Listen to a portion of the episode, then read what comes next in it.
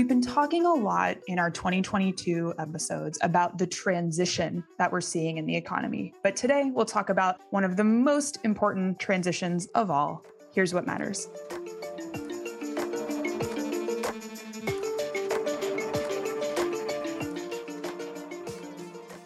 Live from our respective coronavirus social distancing outposts, I'm Lauren Goodwin. And I'm Robert Sarenbetz. And this is Market Matters from New York Life Investments. In this podcast, we, the strategists at New York Life Investments, will share insights from the multi asset solutions team, what we think matters as we manage investment solutions. That includes Mainstay's diversified portfolio series, including the Income Builder Fund, as well as bespoke solutions for our partners. By sharing perspectives and engaging with you, our listeners, we can all become better investors.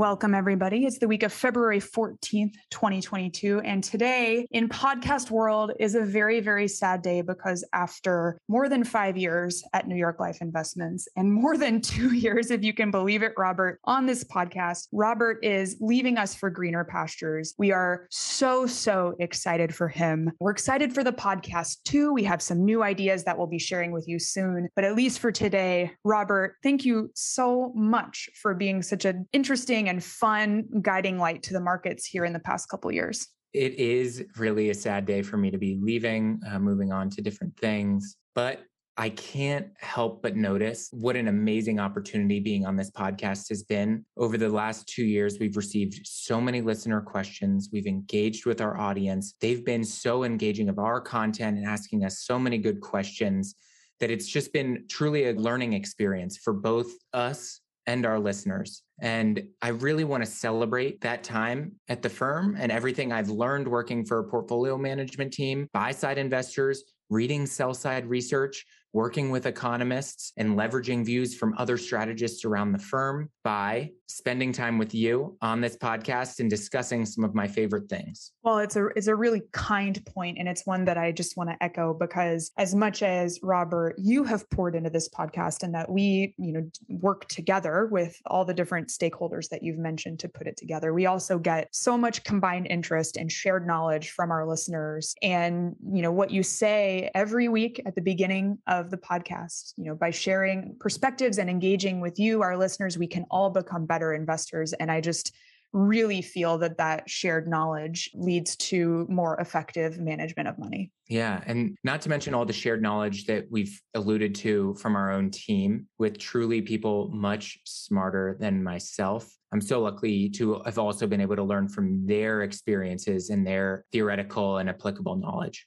Yeah, and one shout out I'll add here, just in a moment of podcast gratitude, is that some of those people, much smarter than ourselves, come from our different investment boutiques because New York Life is a family of investment strategies with folks just so dedicated to the asset class and the market that they service. And that provides us just really unique, specific, and diversified knowledge with which we can bring insights to this audience. Yes, deep asset class knowledge. And so when we combine the power in a smart way, you and I, it truly does bring out so much power that's in the hands of our listeners. Well, Robert, since this is your last episode, I want to just give you the full limelight and would love to ask you what are your favorite lessons from your years here? I think it's been like seven years. So if you had just a takeaway or two, what's the most important? Mm. Well, LG, you would be happy to know that there are three things. Oh my gosh.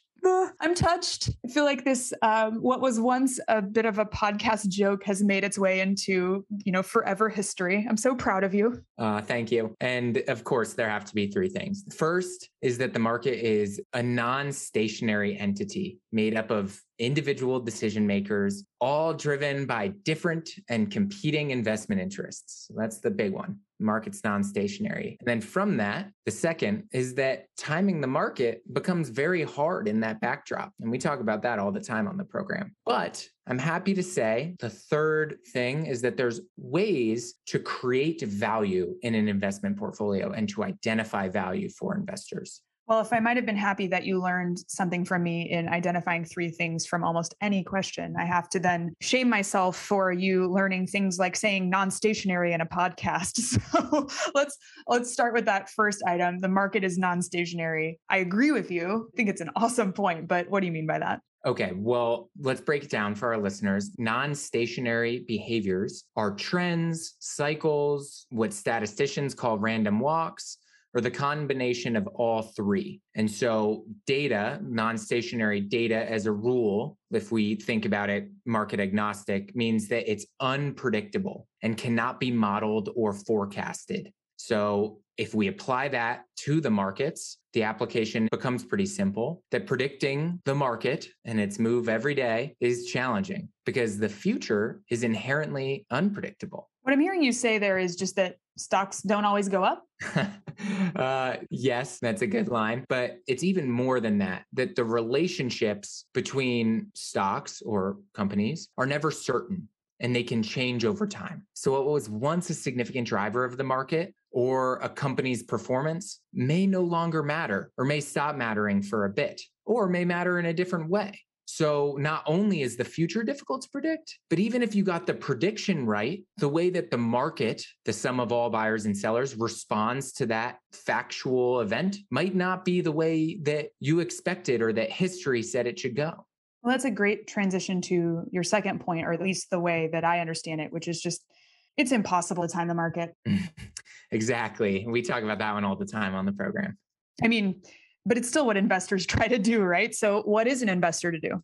Oh man, I I mean even even with that knowledge that I have, I still wish I could time the market. And my colleague Amit Soni from the portfolio management team on the multi-asset solutions team we used to love to talk about this. And we talk all the time about the value of dollar cost averaging. Dollar cost averaging, or DCA, is an investment strategy in which an investor can take their lump sum, the, the total amount of cash inflow that they have, and divide it up to be invested across periodic purchases. So, a period of time, be it every day, every week, every month, in an effort to reduce the impact of volatility on the overall purchase. And that's because the purchases occur regardless of the price of whatever you're investing in. They're just time bound, they're just happening at a regular point in time. Okay, so the benefit of this strategy then is that it removes a lot of the detailed work attempting to time the market in order to make purchases of equities the best prices, or hypothetically. Yeah. And while this strategy can't ensure profit or loss, nothing really can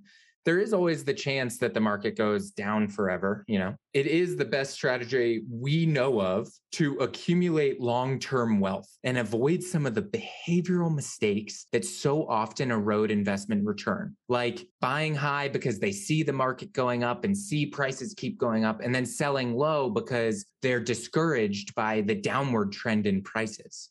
Well, it sounds like then we're we're getting to your last point about identifying value because with non-stationarity it sounds like it would be really hard to identify value and generate alpha in a portfolio but obviously that's what investors strive to do so what are your thoughts there Yes, this one can come in a lot of different shapes and sizes, but I would argue that to your point, it's not necessarily in the traditional sense, like picking the best companies or predicting the future or timing the market. Interesting. Say more on that. Okay. Well, if we think about the premise of investing, when you're buying a security like a stock or a bond, it's giving you a stake in an actual business and its performance. So, what are the cash flows going to look like? So, if you think about how an investor would generate alpha in that situation, an investor would have to identify an attractive investment when the price of the security is being offered below the fundamental value of the business activity. And that's made up of all those predicting the future things and non stationary things that we found difficult to do.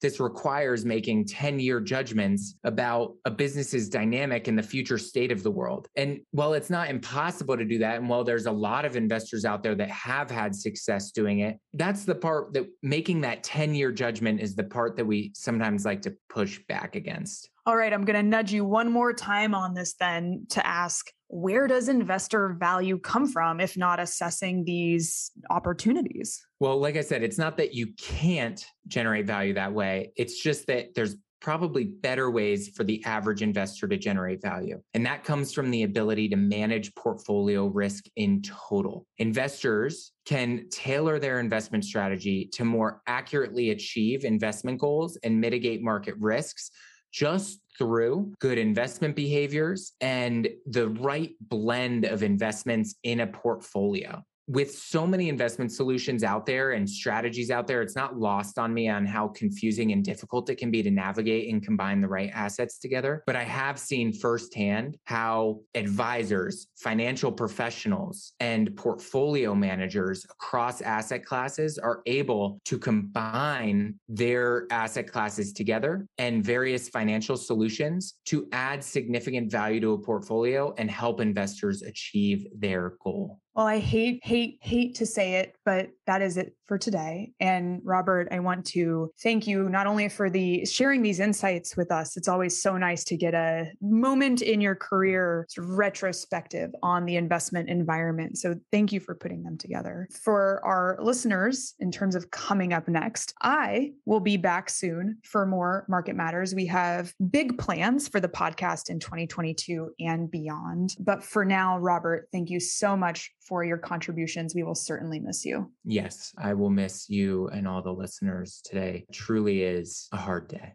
In the meantime, please keep coming with your questions or topic of interest. You can reach out to us on social media. You can send us questions and you can follow our views, which will continue on our website, which is newyorklifeinvestments.com. Clicking the Insights tab. Missing Robert Sarenbetz now and forever. I'm Lauren Goodwin. See you next time.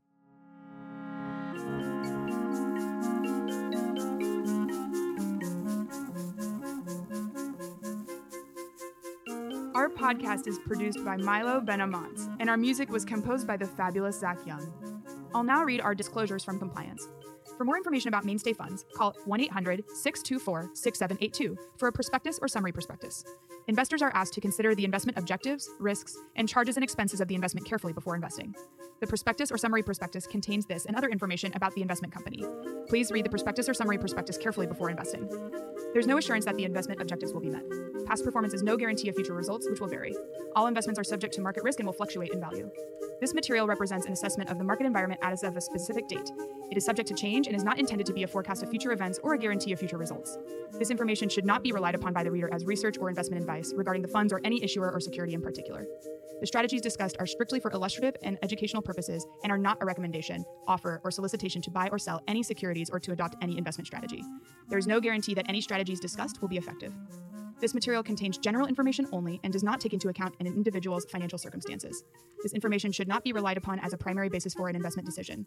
Rather, an assessment should be made as to whether the information is appropriate in individual circumstances, and consideration should be given to talking to a financial advisor before making an investment decision.